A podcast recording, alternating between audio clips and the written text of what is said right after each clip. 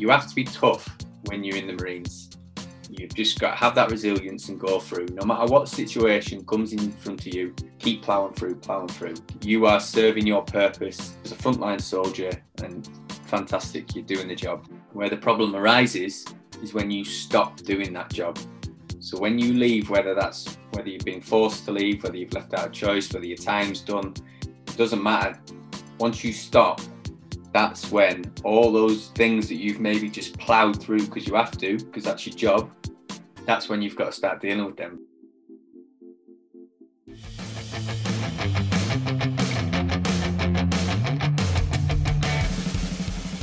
Welcome to the Healthy Beast, Sam Laird. Now, I pronounced that right. It's L A I R D. With my accent, I'll never get it quite right. you right. sound it right there. You sounded good. So you were you were a Royal Marines Commando. I want to talk about what you're doing now, so mentoring and coaching since you've left the Royal Marines. But we got to know each other through this charity that we're both involved with, Reorg. And you were telling me we spoke before about how Reorg is a guy called Sam Sheriff started it, and it's a charity that helps not just former servicemen, but principally former servicemen. And it uses martial arts to kind of help people with the difficulties everyone has readjusting to civilian life. But is it, it was an important thing in your life? Yeah, it was massively. So, yeah, when I left the military, I struggled to transition like I think most people do. I think at first when you leave the military, you kind of leave on a, a high in excitement because it's a new adventure, new challenges. But I think you very quickly realise that it's a very different world in, in Civvy Street than it is in the military world, especially for me. I joined as from the age of like signed up 16, joined 17, and I left at 30. So I'd never lived an adult life in civilian street. And then when I left, I actually moved to Chorley, where I'm at now, and I didn't really know anyone. So I ended up living in a one bedroom flat on my own with no one around me. Like, whoa, what do I do here? Because uh, obviously I moved here for my, my daughter to be a more full time dad. So I got back into to Brazilian Jiu Jitsu, which obviously is what Reorg's all about. You know, that just offers instantly uh, that community, the physical aspect of it, the fact that you have to, you know, it really opens up new pathways in your brain because you're constantly having to problem solve all the time. You know, every time you go in there, you, you can roll with the same person every day. You're still having to problem solve different things all the time on how to how to submit them in a different way or how to get out of a submission. So your brain's constantly being used in a different way. So, you know, people going about meditation thinking you've got to sit in silence for 20 minutes, but you know, many people treat what Reorg do on the mats as their meditation. You know, that you can't think about, as I've said before, you can't think about problems in life when you're uh, you've got some bloke trying to strangle you unconscious. Um, other people, sorry to interrupt. I think other people probably find that quite hard, don't they? If you've not done martial arts and you're thinking, well, meditation's all about staying still and and you know, kind of breathe in and out and not do very much, but this idea that actually fighting and having someone trying to choke you unconscious or break your arms would be meditation, I think would be weird for a lot of people. Yeah, it must be quite hard to understand, but it's just, I guess, uh, it's an escapism as well, isn't it? I mean, you've got to be careful if you have got issues that you don't just escape them and run away, but it definitely has its purpose in a in a day-to-day basis you know everybody's got their go-to's their what's good for their own mental health and or how they deal with things and you know some people come home and have a glass of wine you know other people go to the gym. So, you know, Brazilian Jiu Jitsu, what Reorg talks about, it's just a healthy coping mechanism. And for you, what was it particularly that you found hard? I mean, was it the lack of camaraderie or was it not knowing kind of what to do next? Is, or was it just? Yeah, for me, identity. You know, I didn't realize at the time, but the Marines had given me identity, it gave me purpose. And when I left that, essentially it was finding out who I am again. And interestingly, what I found is the more I looked, well, I mean, we'll talk about it maybe f- further on, but, you know, I came to my faith, but I kind of almost went full circle in who I was because I had to look right back at who I am as a person. And that led me back to, you know, I started martial arts at 11 doing judo. And I thought, do you know what? I must really love that because I really wanted to do it as a child. I was hungry to do it as a child. And then obviously that led on to then doing MMA and Brazilian Jiu Jitsu and some boxing. I just thought, well, those things are good for me. Let's let's go back to that. So that's how I got back into the BJJ after having a couple of years out. Although I did have a couple of years out because of injuries, but. So you start, but you started martial arts as a kid, and then you're in the you're in the Royal Marines. This is the one that non-military people maybe find hard is that you to to, to understand. So you left when you were 30, you said, and yeah. you've been in since you were a kid, 16, yeah. 17.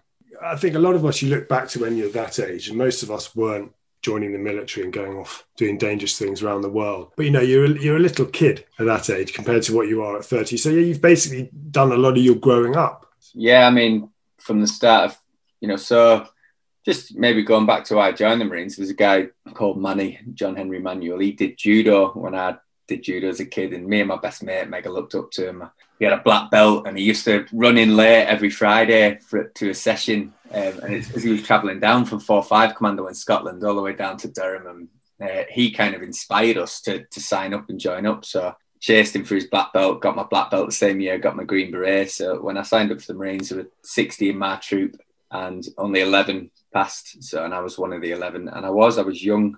And I could see the, the difficulties of joining young, I'd say, is you take everything to heart. So everything to me was real. Where you've seen some of the older guys, they weren't so bothered by some stuff. But for me, like everything was just, it was kind of the end of the world if you didn't pass something or yeah. So you talk, are you talking about when you say everything's real? You talk about good stuff as well as bad stuff. Are you talking about the experience? Are you saying then they're kind of numb to things, or is he just talking about the bad things? In training, mate, there's no good stuff in training. is there not?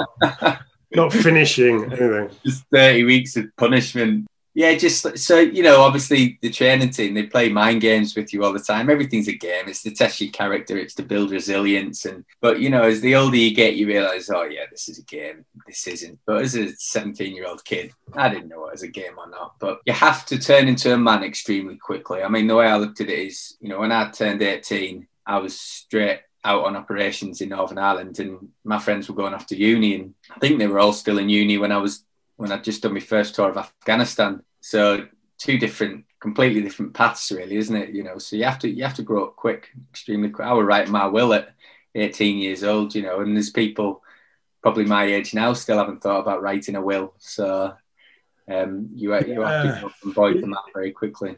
It is. It's very hard because you know you were off going your first tour of Afghanistan. I was off Freshers Week. Do you know what I mean? it's like it's a very, it's a very different kind of experience. And that that and you said about them pushing you and testing you. Now, most of us are probably aware from clips we've seen on TV of the sorts of things you have to go through. But you're going through this horrendously tough experience, which I'm sure you'll say is is necessary and it's part of making the Royal Marines the kind of fighting force it's renowned for. But I guess there's another side too, because you're taking these young kids, you're putting them through all this stuff, you're making them very tough, but then are you play are you paying the price later on or is it not because of the training? Is it more the the things you unfortunately have to see when you're you know you're off on your tours? I think it's a mix mate, of so many elements. Um, you have to look at probably why someone's joined the military. I think you'll find that a lot of people have probably run away from something or they were causing trouble or there is some people that genuinely just always want to join the military but that that's probably the first reason why some people might have issues later in life is because actually looking back they had issues as an adolescent that is going to come out when you deal with trauma and stuff like that. I know i was one of those people um, and then yeah trauma in the military is going to have an effect on you but the training look they're going to make you what they want you to be they need they need people that can go out there, get the job done. If something happens, they can keep going. Um, so yes, you are going to get molded to a degree, and um, probably more so if you join at a younger age. Obviously, the older you join, you probably know a little bit more about who you are and things like that. Where the younger you join, you'll you'll be whoever they need you to be, and that's essentially probably what I was. And maybe you don't realize at the time. So, yeah, with with people having issues and stuff, as you say, like further down the line. I think that's really on an individual basis, and there's different reasons for that. So, did you did you felt that you carried some stuff in with you? Did you? Yeah. So for me, I'd, I'd struggled with uh, something that happened around 16, and I didn't deal with it further down the line when I'd been in traumatic incidents in Afghanistan and stuff. Obviously, trauma's trauma. I'd not learned how to deal with it at 16, so I ain't going to know how to deal with it in my 20s. And then that hits you then further down the line. Um, and I had to, to deal with that stuff, which I have dealt with, which is great. But you know, one of the things, yeah, I'll be open and honest. Uh, when I left the military, you know, I did fall into depression. I was on antidepressants for a couple of years. I did, I did struggle. Thankfully, through things like reorg, you know, rock to recovery helped me a lot as well. Horses for forces as well. Actually, I did some therapy with horses and all those things, and all those things actually at the time, not not so much reorg, but the therapies and stuff. They didn't maybe help me at the time, but it was when I was ready to change a couple of years later that's when it all came back and, and helped me. Because you you said you didn't know. I think how you put it, you didn't know how to deal with trauma back then. Do you think? Do you think there are good ways to deal with trauma? Do you think everyone is going to suffer from it to an extent, Would you think? Because you know the way the way I took it, you're almost thinking, well, if I did it now, it wouldn't be so bad. But there must oh, be a degree to which some of these things are going to be traumatic for anyone. I'd have thought, no matter yeah. how you Exactly. They're going to be traumatic for anyone, but I guess it's how you deal with it. I didn't, my way of dealing with trauma is to just not talk about it, bury it inside, crack on, act like everything's okay. So that's all it was for me. And then it was probably eight years after where I was when it started to come out. So, um, which is about normal from from what I can see and what I can hear. Eight years later, so so people kind of bury it, don't think about it, don't talk about it, pretend it hasn't happened, pretend you're fine yeah. And years later, you're saying eight years, something like that, it comes out. Well, that that's for me. That was my personal experience, but you know, as I say, trauma is different for everyone, um, and people just deal with it in different ways. Definitely, the culture I was in at the time, no one talked about things like that. So I think times are changing. Obviously, people are more vocal about their mental health. I'm quite I'd say I'm a mental health advocate, but I don't uh, jump on and, and sing about maybe PTSD and things like that. But I know it's real, uh, and I'm open to people talking about it and things like that. But I think people, my fear of it now, I think it's fantastic people are talking about it. But my fear is almost people can start living in victim mentality if they're not careful. And I was there at one stage as well. I got guilty of that you know, and that's where you know the whole world's against you and poor me and things like that. And it's really hard to move out of that victim mentality. So you have to really realize that you're in there first, and that's so hard to to admit that you're in victim mentality. And there's a lot of people like that now. Uh, suffering and victim mentality and if they could just realize to get out of that mentality they could deal with their trauma a lot better but there's a there's a presumably quite a fine line isn't there because when you say something someone's got this victim mentality. I mean, you want to, I guess there's a fine line between you want to acknowledge that there's something to be dealt with, but you don't want to let it define you. Is that what you mean? Let you help, exactly. let hold you back? Exactly. So that that becomes, you know, say someone gets diagnosed with PTSD or depression, that then becomes their identity. Hmm. Well, that's who I am now. I'm a depressed person, and they live in that, and they don't have to. They don't have to live in that, and it's realizing that, and that that's the real hard thing to break out from. And I'm not saying that's for everyone. You know, some people have actually some, you know, I, I do believe in the chemical imbalances in your head and things like that. You know, some people are stuck in in deep depression and stuff. But um, yeah, a lot of it is just to they've give themselves that identity now. Once someone's told them that's what they've got, right? Well, that's what I've got. Um, I've got PTSD, so I'll I'll live my life like that. Do you know what I mean? And, yeah, I suppose it's whether you. I suppose it's whether you take the diagnosis and you pause and write. So that's me then. That's what that's what I've got, and that's what I do. Because well, however you deal with it, whether it's therapies, medications, anything like that, you need to do things, don't you? Everyone needs to do things. You know, you need to get on, and doesn't have to be martial arts or whatever. For but you know, you got to go and do something. Yeah, definitely. So it's looking at, you know, it's about dealing with those root issues, and you got to look at behaviors there. And you know, so f- for me, I was drinking. That obviously doesn't help if you're suffering from depression or PTSD and things like that, alcohol is not going to help you. It's a natural depressant. So you need to look at that behavior and go, well, is that good for me? Do I enjoy it? Does it help other people? No. Well, let's get rid of that first. And then one of the biggest impactful questions I ever got asked was uh, in a therapy session I had once off Malcolm in Rock to Recovery. And he said to me, the first thing he said, he goes, You're going to think it's a strange question, but think about it before you answer it. And he said, Do you want to change? And at the time, I were I were quite depressed, um, and I thought, what a stupid question. Of course, I want to change. That's why I'm sat in front of you right now. Like, I want to change. But you know what? When I looked back down the line, right at that time, I didn't want to change. I was happy in my little depressed bubble because you're safe in it. So, you know, keep the world out. I'm happy in this depressed bubble. So when I look back and I was like, do you know what? I didn't want to change back then. And I thought I did. And then when I realized, no, I do want to change, that's when my life really did change and uh, started making all the all the positive changes and dealing with stuff and moving forward and doing the right things. So it sounds stupid, but no, it doesn't. Because the reason I scribbled those two things you said down is they're two incredible. They, they're, they're two questions that sound, as you said, so obvious as to be stupid. Why would you ask a person this? But is that good for me? And do you want to change? See now, th- this is that good for me. I, I, I started asking myself this question, and, and it sounds stupid. Like because or or a different one is why why am i doing this? You know i think if if it's like if it's a kind of possibly unhealthy possibly lazy choice that you're taking instead of doing some work or something healthy you mm. you, you have to ask yourself an honest question. And it amazes me how how we don't how we can avoid doing that. We avoid asking ourselves these kind of so simple they sound dumb but actually they're fundamental. So is that good for me? And the second one is do you want to change? And you say you get angry and i and i completely understand. You would be of course i fucking want to change. Why do you think i'm sat here talking to you?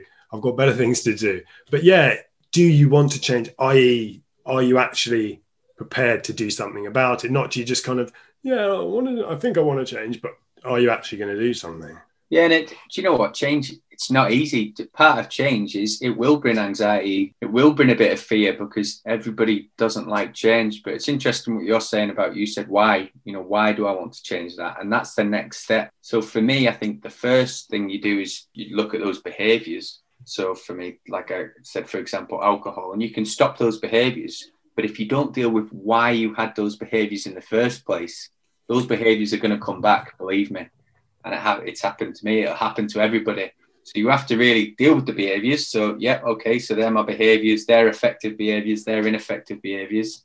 And then go right. Well, why? Why am I like that? What? What's my core belief system of why I'm behaving like that? And then that starts going down. Then looking within and going, well, maybe I do that because of this. Have I dealt with that? No, maybe not. Right. Well, I need to deal with that. Then I need to maybe take that route out of my life. You know, maybe you're involved in a a negative community or you know the environment you're living in's not great well maybe you need to take yourself out of that environment. Maybe you need to cut your way cut yourself away from those friends. And that's going to you know help them breed some healthy nutrition into your life healthy behaviors and essentially bear some healthy fruit you know so. So when you found that question stupid do you want to change? How long did it take you to actually understand the question, you know, uh, you know, for the question to mean something for you and you to. A couple years, mate. Really? Yeah, yeah. Honestly, wow. You know, I, th- I thought I understood it at the time, but when you're in that bubble, it's just so hard to escape out of. So, you know, at the time, I believed I wanted to change, but don't realize it's hard to explain. Yeah, probably when I quit drinking, so a couple of years ago, mate. A couple of years ago. So you mentioned alcohol. I presume is it kind of, of a big social thing in the military for you? Yeah. Are you kind of people medicating themselves on tours and things, or is it not? Definitely, mate. So I know times are changing now in the military, but when I was in, it was forced upon you. So now, bearing in mind, I forced upon you. Sorry. So, oh, definitely, yeah. Really? So we had to do a troop do on a Wednesday night. We had to do a company do on a Thursday night, and and it's who can drink the more, and uh, and for me, alcohol became there's a big issue in the Marines. Actually, I didn't realize I probably had an issue with alcohol until years later after I've left and looked back, and I thought, why did no one ever pull me up on that? That's not right drinking. You know, I'd, it wouldn't be unknown for me to drink all through the night and then do a 10 mile run with the lads in the morning and yeah but it, it was the and, culture we were living in at the time. Uh, it and that would be accept that no one would be judging you for that. That would be kind of acceptable thing to do, would it? Back then, it was acceptable. Really? Now, absolutely not, from what I'm getting told, which is good to hear. But I mean, they dried they dried it up a bit, have they? From what I hear, I mean, I think there'll always be the military drinking culture. There'll be guys listening to this now going, "What are you on about?" But I mean, guys that know me now and knew me back then, depending when you knew me in my career, there was some times I was drinking more than anyone at four five commando, and then I went completely clean and teetotal towards back in my career. So Oh, so, so, you quit. So you sorry, you quit, you quit drinking while you were still there when you're still serving. Time, oh, you quit. So the first time I quit drinking, I quit for two years, and that was the, the back end of my career. And the reason for that was I, I could see myself quite unhappy. I was, I wasn't happy in the Marines. Something wasn't sitting well with me. I wasn't happy in my marriage. I wasn't happy with a few things, and I actually decided to to quit drinking to have a clarity of mind to make some decisions. Um, so I did. So after six months, then I decided to put my notice and to leave the Marines. I actually looked at the Marines and just thought it was a bit of a dark world, to be honest. Um, just the world I was living in there. I, I just didn't like the, the, camaraderie and all things like that. And the Marines is amazing, and that lads are there for you. But at the same time, there's there's things that just didn't sit well with me. Maybe the belief system I'd, I'd got through my faith or what have you, but things weren't sitting well with me. So for me, I, I had to leave the military to be who I was, to be my authentic self. And although that brought its own challenges when I did leave, because I didn't know who I was, it was the right decision, definitely, for me to do. You mentioned your faith before. Now, for people who are just listening to the audio and can't see your your handsomely tattooed arm sleeves that you've got that you've got here, that I, I don't know. It's like when someone talks about faith, I just it's always interesting to see someone who just doesn't look like what you'd, what you'd typical Christian. Yeah, yeah, and the and the probably the probably the Christian church probably wants a few like you know people that don't look like what you'd expect because you know like it or not, the Christian church has got that kind of like just thinking of a nice way of saying it, but that kind of like I suppose buttoned up, untattooed image, hasn't it? The, the church, the church, really. Maybe I don't know. I haven't been yeah, in one. I've I mean, been in one in a while, but Okay, yeah, my church is maybe slightly different, a bit more modern. There's mm. definitely not the only one with tattoos, but um, no, you're right, mate. When when I first started seeking God, if you will, and going to church, one of the first things I worried about, I was going with long sleeve top on, and I've got a big cauliflower ear, and all that. And like I'm not going to be welcome here, but obviously the whole point in Christianity that everybody's welcome. So that was my own well, exactly what you said. You know, you've just envisioned a way of what it would, of what a Christian should look like, and you know, I had that exact same picture, mate, and thought I'd be judged like the rest of them. You know, I've got my hands tattooed and everything, but yeah, there's no sleeve. You can't have long enough sleeves to cover the hands. Going gloves, I suppose. Yeah. never stop but uh, no, yeah. So that was a big impact as well for me. You know, I'd say one of your two big, well, other than my daughter, um, so my daughter Rio Zoom Jiu Jitsu and my Christian faith are definitely the big changing factors in my life. You got your faith when you were still serving, right? You. Yeah, that's when I started. Yeah. There's not so much of a. I mean, we talked about the drinking culture. I'm presuming there's not so much of a faith culture, is there? I wouldn't have. In the Marines. Yeah. Absolutely not. No. Um, no, there's not. And actually, it was something that quite annoyed me after I left and looked back. That I don't remember like anyone coming around the units and doing. yes, every unit's got a padre, and some some padres who had a really great. One that pops to my head instantly is a guy called Bill Gates, brilliant. But a lot of them, they actually almost join in with the lads, you know, drinking and things like that. And for me, looking back, they're meant to be like an example for you. Mm. It just wasn't there. No. And since I've left as well, I've found that there is people who work for the army and the navy to go around camps and talk about faith. Well, I did, almost did 13 years and I never come across them once, so I would question what they're doing. But maybe they just didn't want to come up to four five commando in Scotland. Maybe they right. stick to the southern units. Yeah. but no, probably your most kind of the Christian faith the most you'll see of it a lot of the time is uh, the Fijians are quite Christians. Other than that, I never came across it in the military at all. And what about with your? What about now with your kind of other former Royal Marines? Do you talk about faith with them, or is it something you kind of keep for your? Uh, I'm very, a separate part of your life.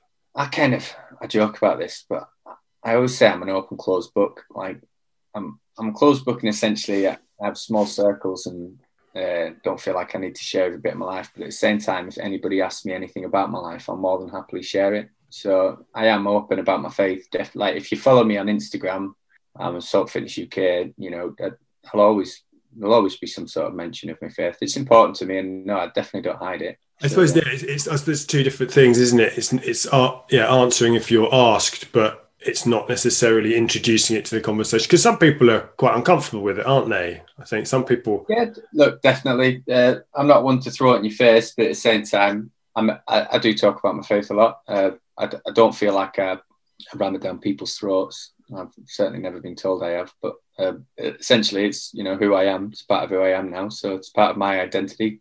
So what? Why would I not mention it? not ashamed. No, no, no. Exactly, exactly. It's just one that yeah, you don't. Yeah, it's it's a it's a it's a strange one, isn't it? Because um, yeah, I think we lot most of us kind of do hymns at school.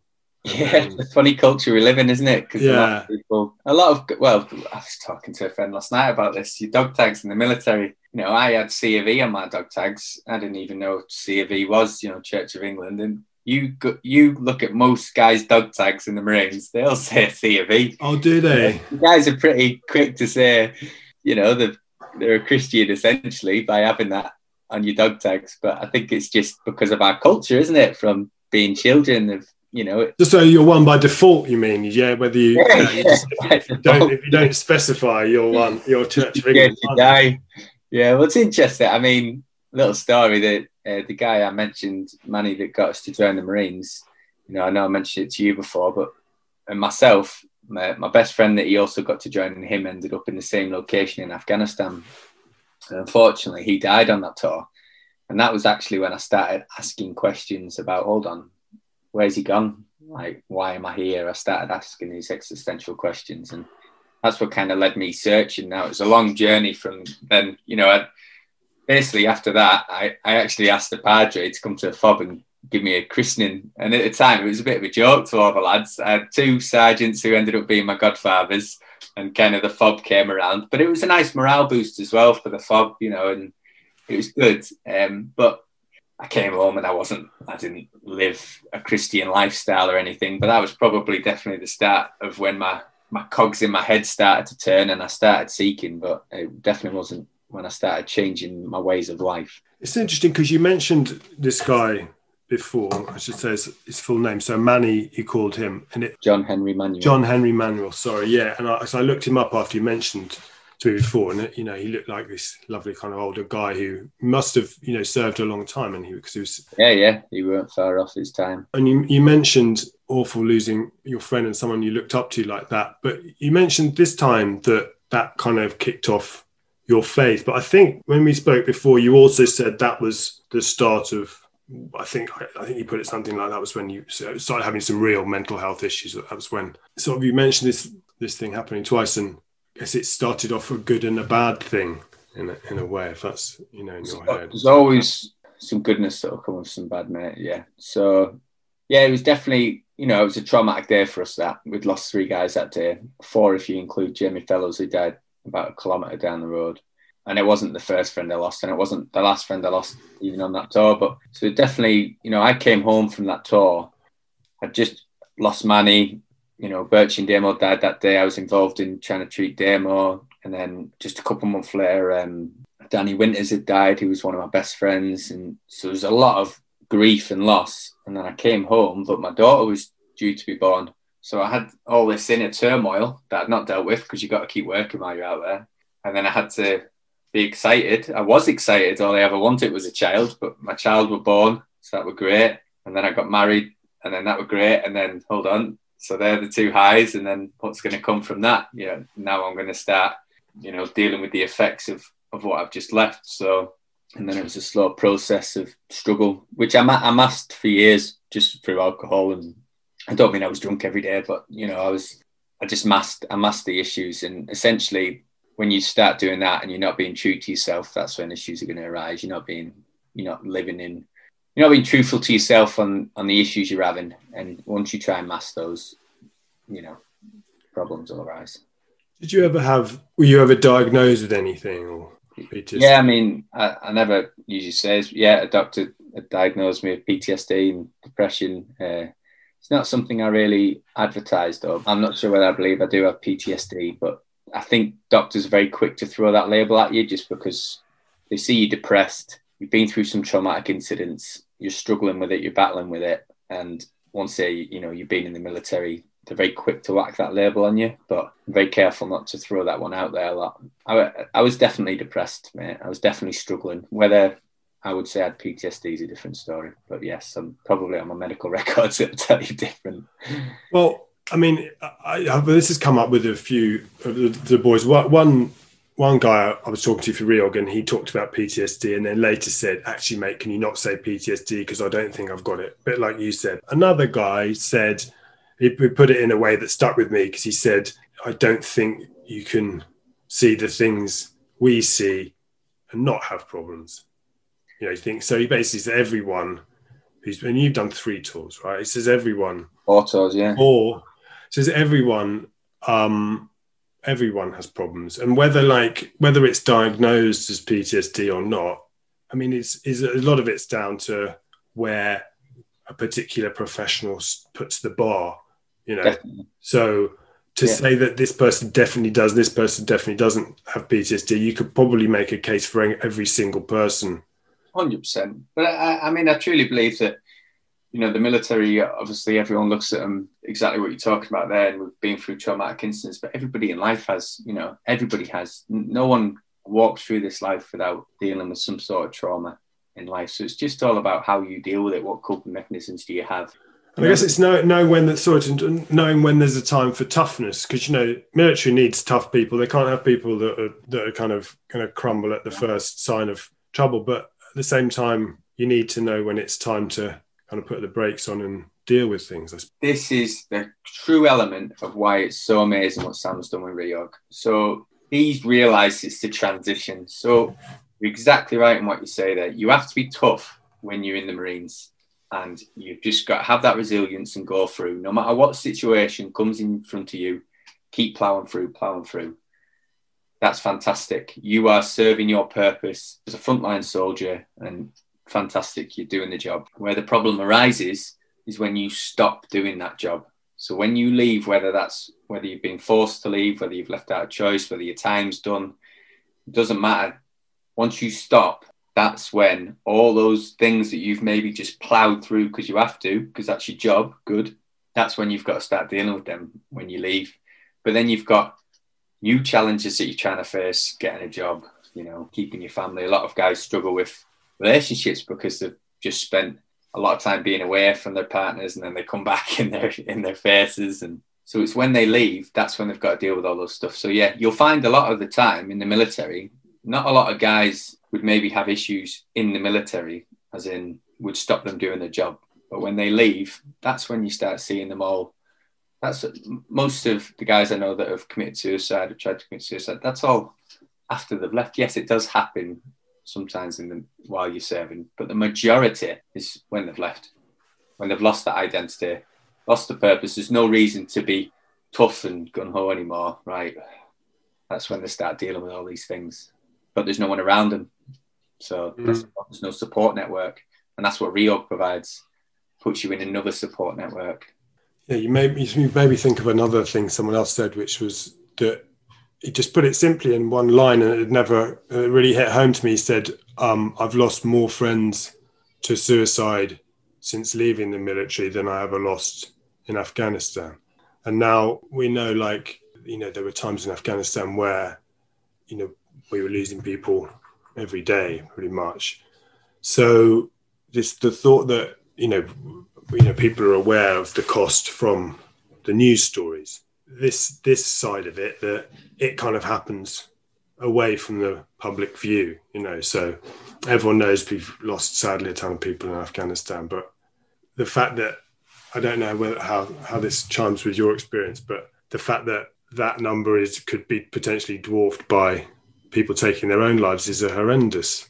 Yeah, I've I've uh, lost a few mates to suicide, been to a few funerals, and um, yeah, it's probably it's not too far tipping the scales that way. Mm. to actually die in Afghanistan, still a problem with lads. Still, you know, that's it's so. Imp- you'll find the big support for lads uh, is each other. You know, just checking in with each other all the time, buddy buddy system. But yeah, that's why you know I can see why Sam Sheriff's so compassionate about Reorg. And do you know what? It'll be interesting now. You know, obviously knowing Sam. Sam's only just left, hasn't he? Mm. So it's going to be really interesting now because now Sam's going to be going through his transition he's already created the support network with the reorg and everything that he's done. So, uh, you know, I actually think Sam will be fine because of you know he's a switched on cookie as well, and and he, he knows what he's doing. But it'll be really interesting for him now to go through the transition, and he'll he'll see why what he's created is so beneficial. He will have known it before, but now he's going to be living in it.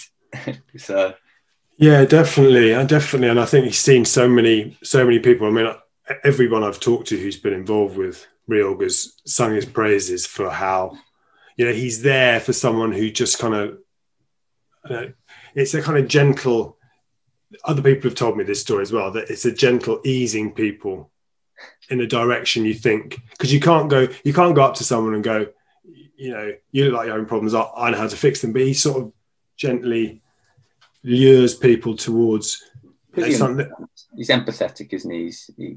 He understands, you know, he won't have escaped trauma in his own life, and he understands how to deal with it, and he does it very well.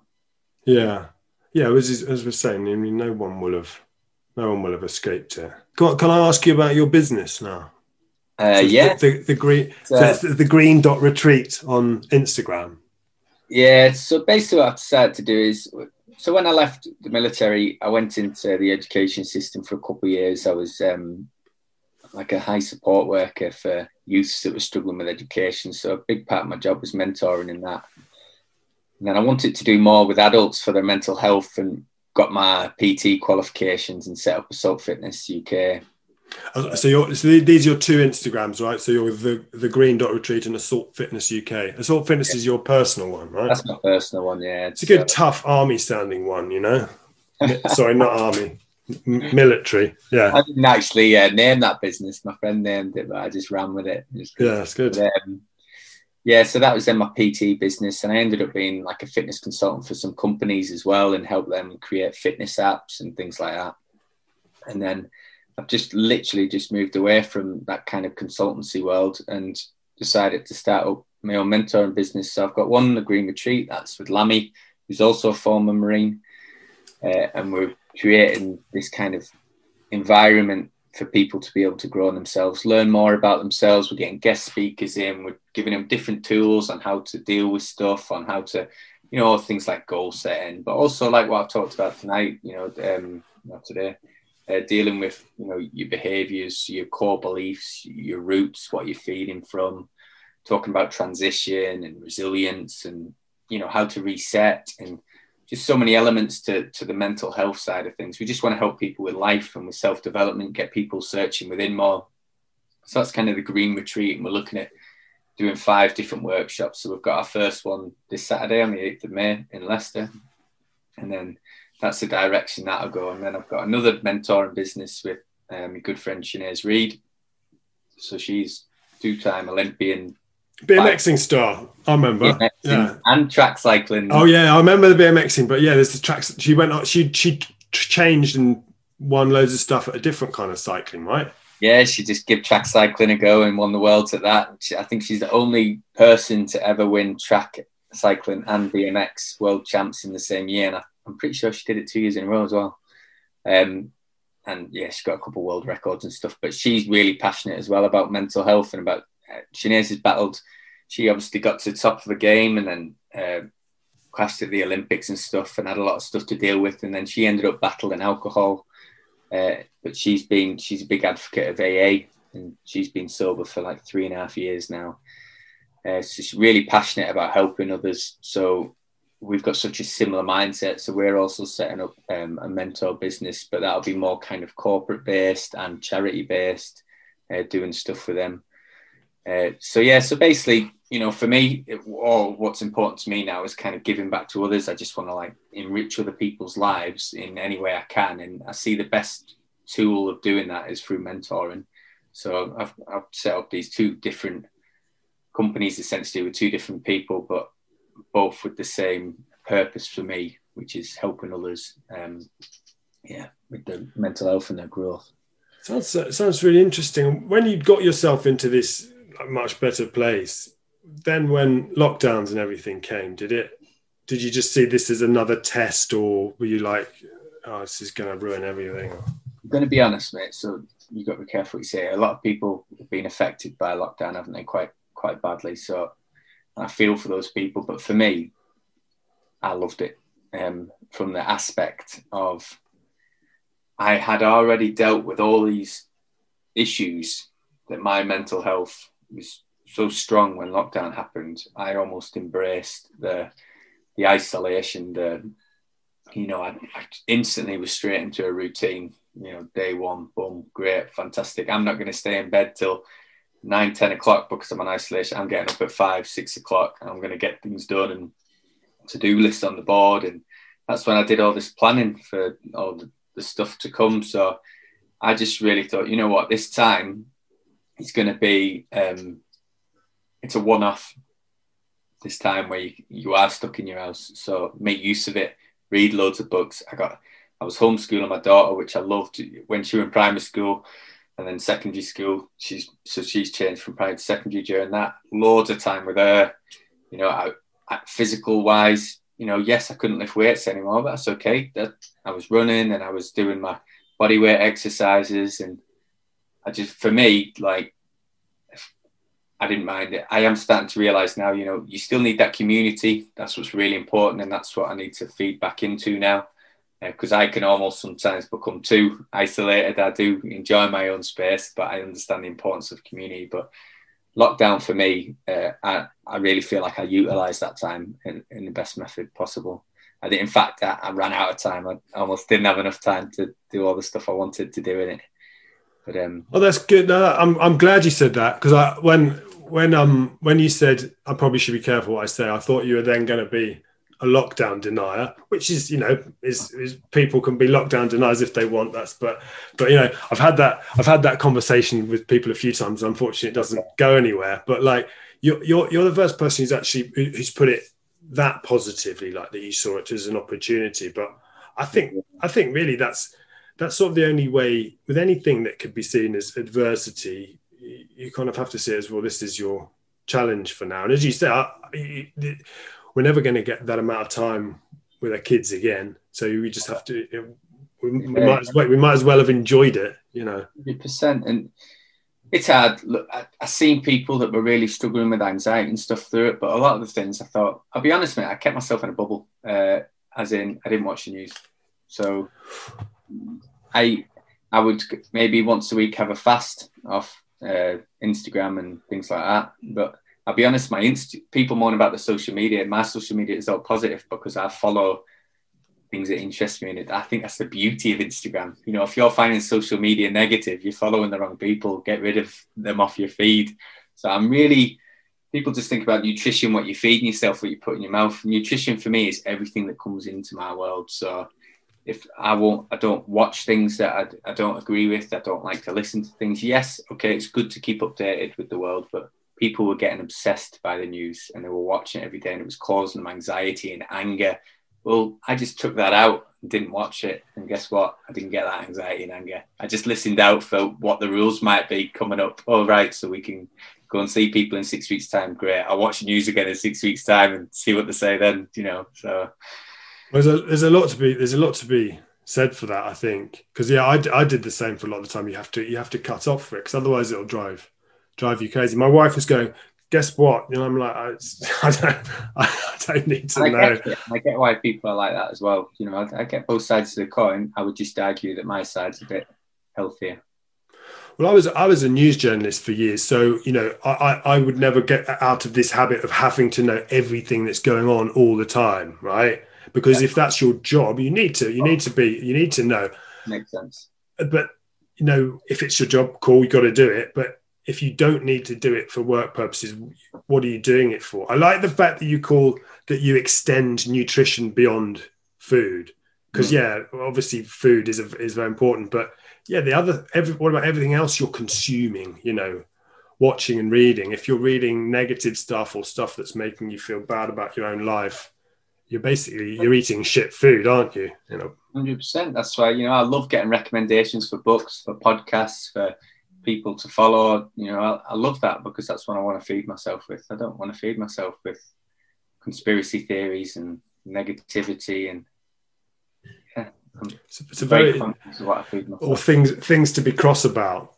That's what that, that, that that's the thing. That's the thing. I, I I problem I always had with news is that you know people even working for broadsheets naming no names as I, as I do they they're they're not there to simply inform you. They're there to they're they're working you because they know they know what pushes they know what pushes your buttons. And like do you really want to spend your day being given manufactured anger that someone has spent time you know working on? Because they know it's going to get you going. I mean and that all goes as well like just think about how you start your day then what are you going to feed yourself with at start of day you know i have a, a, no matter what i have the same routine every day where i know i feed myself with you know, i get up first thing i walk straight into a cold shower like instantly that's and still to this day i love this like battle in my head is oh, I can't be bothered turning that on, but I turn it on. You always feel amazing after it. Do you go straight in cold? Straight in cold, yeah. Yeah, um, yeah get it done. Once you get over that half a second, then you're all right, you know. And then I come down and I do a three minute journal in the morning. Three things I'm grateful for. So uh, write down how I'm going to make today great and a positive affirmation, and then I read like a little Christian word for the day and a couple chapters in the Bible. That's how I start my day, right? So now mentally, right, I'm not allowed to touch my phone before this. I know I've started off in a positive way. Now, whatever the day brings, I can now deal with. I then attack the day ready. I don't let the day surprise and attack me.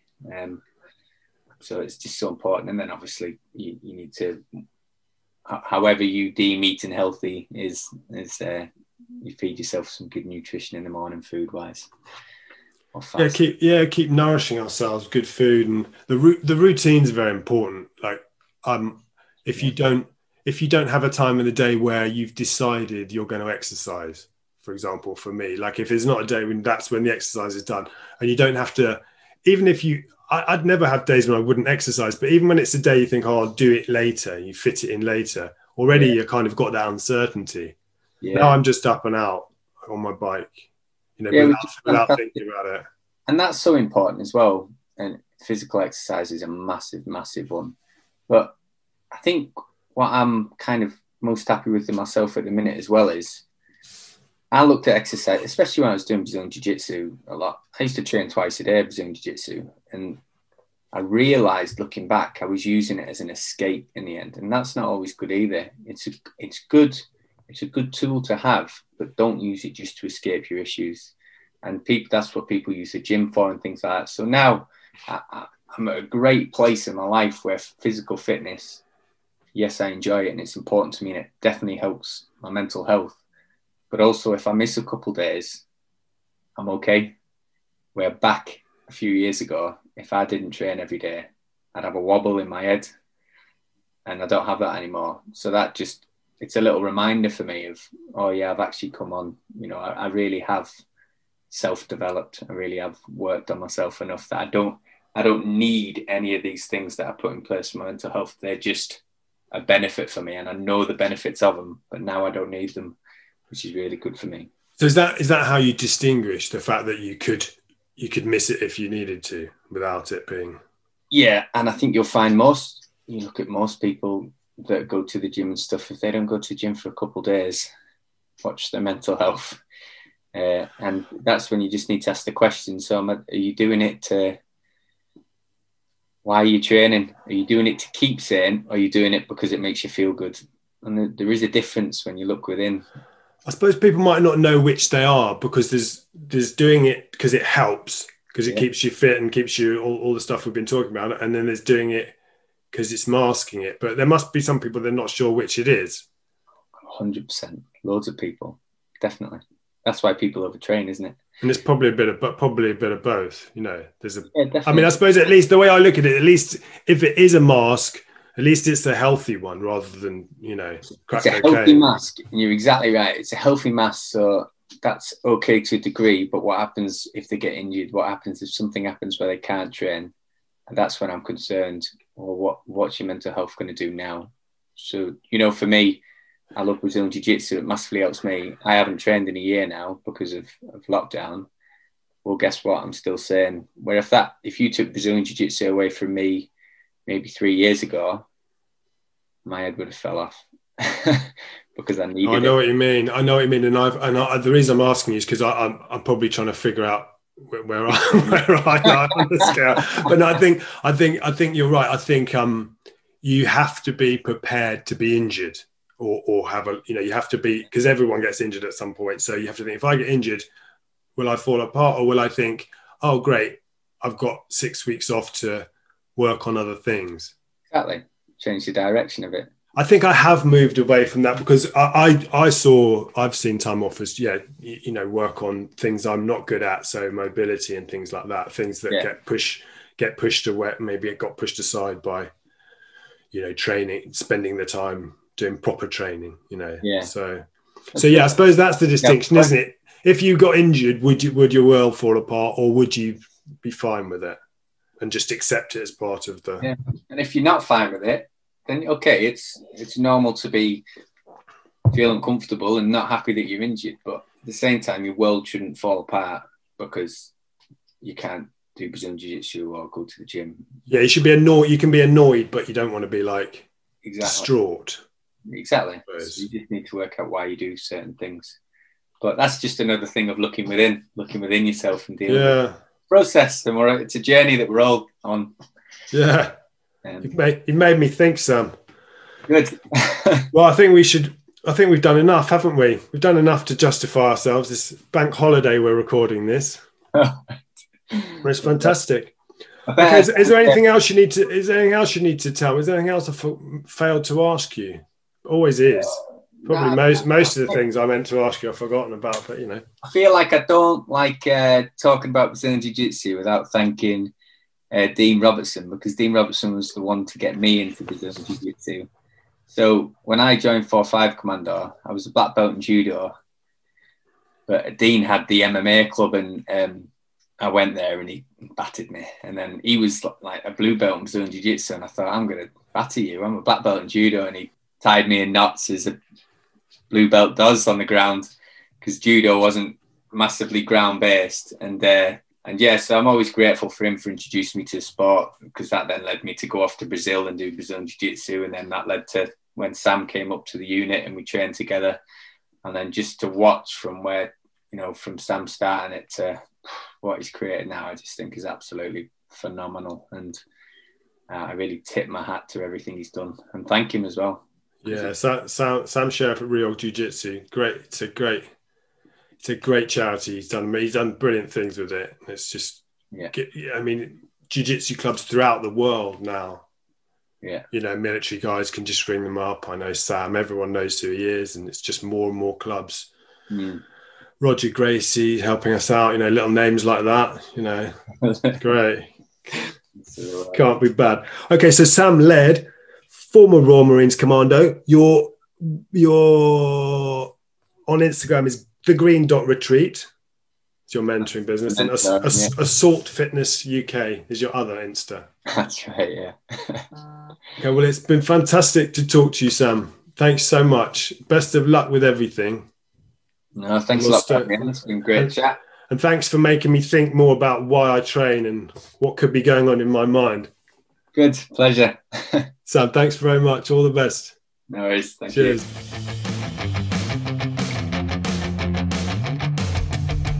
Thanks again to Sam Laird. His mentoring business is The Green Dot Retreat on Instagram, and his and his other one is Assault Fitness UK. The Green Dot Retreat on Instagram and Assault Fitness UK. Reorg that we talked about is reorgcharity.com. Healthy Beast is at Healthy Beast Podcast on Instagram. Thank you very much for listening.